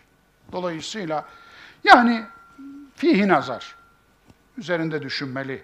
Zulüm gibi mazlumiyet de tercih edilebilir mi?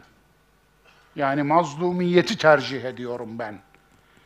Böyle bir tercih hakkı var mı insanın? Yoksa hayır, hakkımı savunacağım demesi mi gerekiyor?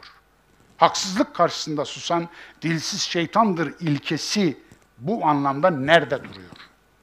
Güçsüzlük, asimetrik savaş, Doğu Türkistan, Gazze, Arakan, Ukrayna. Hadi buyurun.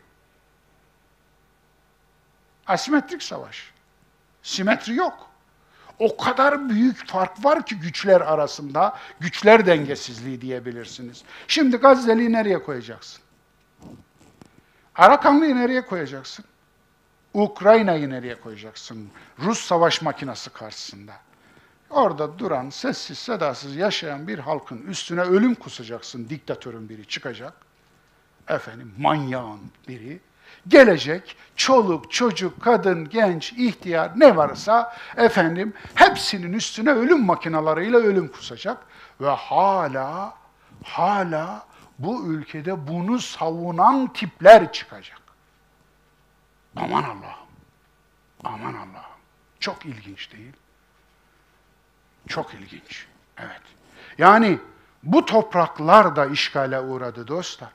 İstanbul iki sene İngiliz işgali altında kaldı. Fransız Hatay'ı da geçti. Antep'e kadar geldi. Maraş'a kadar geldi. Yani ne çabuk unuttuk yahu. Ne çabuk unuttuk. Evet. Savaşmamayı tercih hep yenilgiyle mi sonuçlanır? Hep değil tabii. Savaşmamayı tercih bazen çok iyi sonuçlanabiliyor ama bazen. Nedir o? Gandhi ne demişti? Önce görmezden gelirler. Sonra küçümserler. Sonra istihza ederler, alay ederler. Sonra savaş açarlar. Sonra yenersin. Evet, sonunu unutmayın. Sonra yenersin. Yenersin ama. Evet. Direniş budur, sabırdır. Pasif direniş, sivil itaatsizlik, soft power, soft power yani yumuşak güç. Efendim. Hakikaten bazen yumuşak güç sert güçten daha güçlüdür. Yani pamuk mu güçlüdür, demir mi derseniz gerçekten de eğer suya düşüyorsa ölmeyebiliyor. Ama betona düşüyorsa çakılıyor. Dolayısıyla yani senin ona karşı yumuşak davranır gibi yapıp aslında kendini koruman da bir akıl gerektiriyor. Kur'ani Belkıs siyaseti, feminen siyaset. Ne diyordu Belkıs? Kur'an'dan, Kur'an'daki anlatısından, krallar bir ülkeye girerse orayı yıkıp yakarlar diyordu değil Oranın ehline zulmederler. Yani Süleyman'dan mektup gelince böyle diyor Belkıs kendi kuruluna, kendi savaş konseyine. Ve Kur'an da bunu bize naklediyor iyi mi? Onun için semine, feminen siyaset bazen gerçekten de en iyisi olabiliyor. Evet. Fil olayı nasıl istismar edilir? Bu olaydan sonra Araplar arasında Mekkeliler ehlullah olarak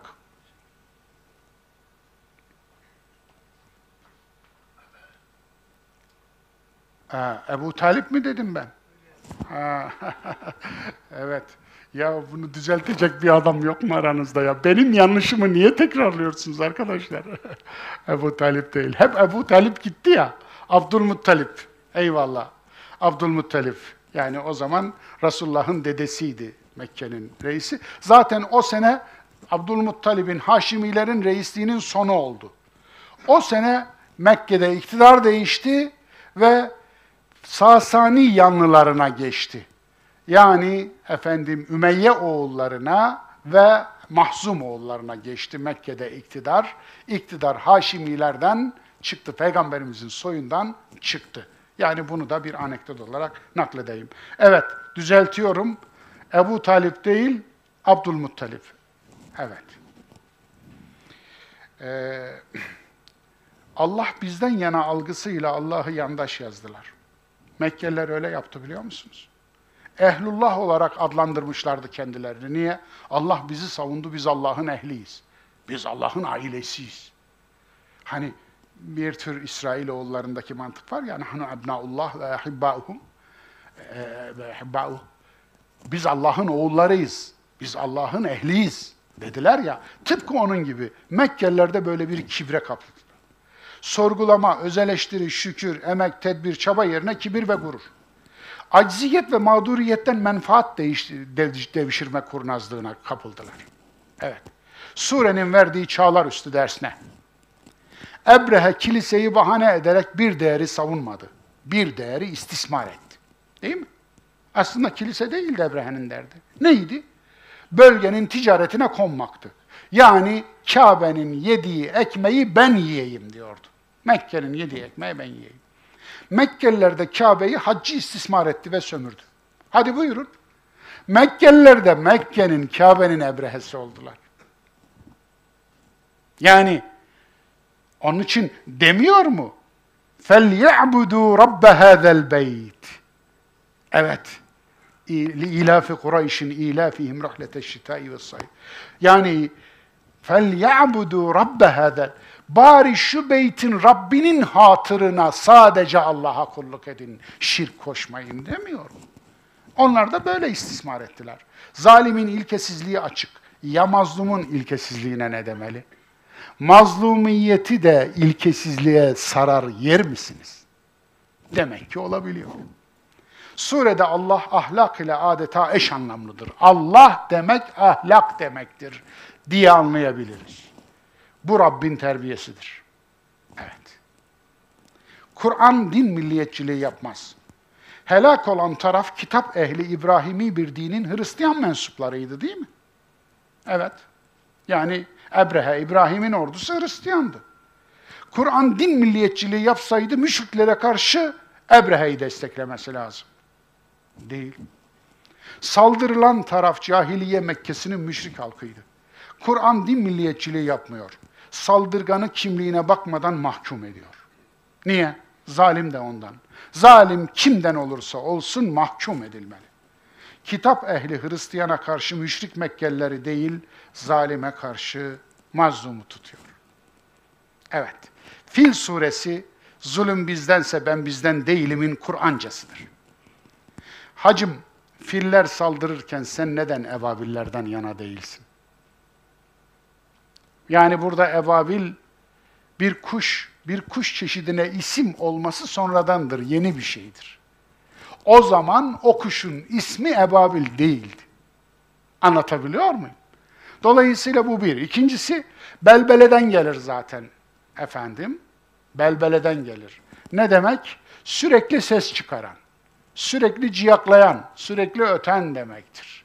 Dolayısıyla ebabil meselesi değil, kuş meselesi değil. Sen hala anlamadın? Yani burada sorun kuş meselesi, taş meselesi değil. Sorun adalet, sorun aslında zulüm ve efendim adalet arasındaki tercih. Zulmü mü tercih edeceksin, adaleti mi tercih edeceksin? Eyvallah. Filler sizden olunca hiç her şey mübah, ebabiller karşı taraftan olunca tu kakam. Son sorum da bu olsun. Evet. Eklere geçtik dostlar. Ömrümüz Ramazan, ahiretimiz bayram olsun duamı tekrarlayayım. İnsanlığı bozan şeyler, kula zulüm, hak yemek, yolsuzluk, cehalet, istismar, aklını kullanmamak, ahmaklık, kötülük, ahlaksızlık, sürüleşmek vesaire. İnsanlığı bozan orucu da bozar. Kur'an ayı Ramazan bizi tutsun, anlam savaşımıza katkı sunsun, mübarek ve kutlu olsun inşallah. Uydurulmuş din. Çok ilginç. Fotoğrafı görüyorsunuz değil mi dostlar? Çok tanıdık geliyor değil mi? Evet. Bunlar için, bu tavırlar için mübarek Cuma suresindeki ayet bu tavırlar. Yani kitap taşıyan eşekler ifadesi kullanılıyordu. Evet. Yok, o ayrı. Bu ayrı. Evet. Yani kitabı ellerinde, göğüslerinde, başlarının üstünde taşıyorlar fakat sorumluluğunu taşımıyorlar. Anlatabiliyor muyum? Ayet zaten bunu söylüyor. Evet. Kemethelil himari yahmilu esfara. İşte böyle yapanlar kitaplar taşıyan eşekler gibidir. Bayraktar hocamızı saygıyla ve duayla analım. Allah ömürler versin. İsrail oğullarına eşek diyen, Tevrat'a bu muameleyi yapan İsrail oğullarına eşek diyen Kur'an diyor. Kur'an'a aynı muameleyi yapan Müslümanlara aferin mi diyecek? Eyvallah. Ben de söylüyorum. Mezar başında Tevrat okuyan Yahudiler. Eyvallah. Dağ başında dev cami. Aslında Müslümanlar kalp atabilir. Müslümanlar. Şu Gazi'de Kahramanmaraş'ın yani söyleyecek bir şey bulamıyorum. Siz söyleyin onu da. Altı tane daha var. Ölürse ölsün. Devlet Hastanesi acilde pratisyenlik yapıyorum. Sene 2010. Solunum güçlüğü olan 7 yaşında bir kız çocuğu. Yatış verdim, durumu kötü. Doktor yazmış bunu. Babası yatışı kabul etmiyor, eve götürmek istiyor. Düşünebiliyor musunuz? Hekim yatış veriyor, çünkü acil durumu var. 7 yaşında bir çocuk. Efendim baba ısrarla eve götürmek istiyor. Ölür evde diyorum. Cevap şu. Altı tane daha var ölürse ölsün. Altındaki notum çok önemli. Çocuk bir ameldir. Kur'an'a göre çocuk bir ameldir. İnnehu amelun gayru salih. Ne diyordu Nuh'a? O salih olmayan bir ameldir. Kenan için, oğlu Kenan için. Amel. Amel ne demek biliyor musunuz? Bilinçli ve tasarlanmış eyleme amel denir.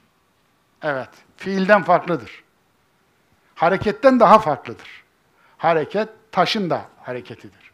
Ama amel bilinçli ve tasarlanmış eylem demektir Kur'an'da. Yani çocuk sahibi olmak bilinçli ve tasarlanmış bir eylem olmalı. Tesadüfen değil. Anlatabiliyor muyum? Peki Müslüman şarkın durumu nedir? Karnesi nedir bu konuda? Evet.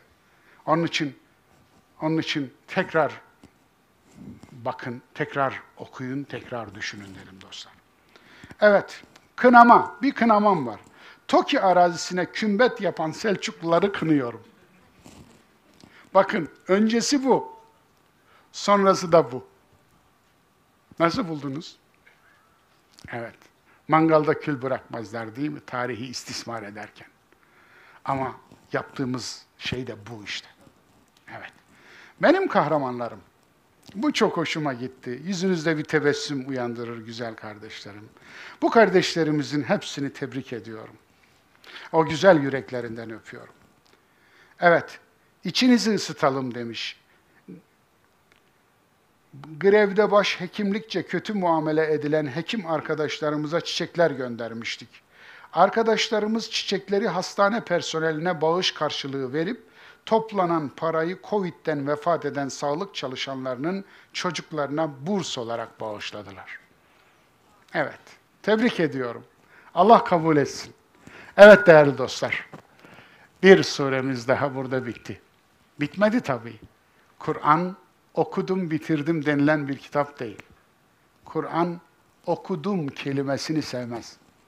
Okuyorum. Daima ucu açıktır. Daima okursunuz. Daima okursanız daima size konuşur. Daima sorarsanız daima cevap verir. Daima sorarsanız sizinle daima mükaleme eder.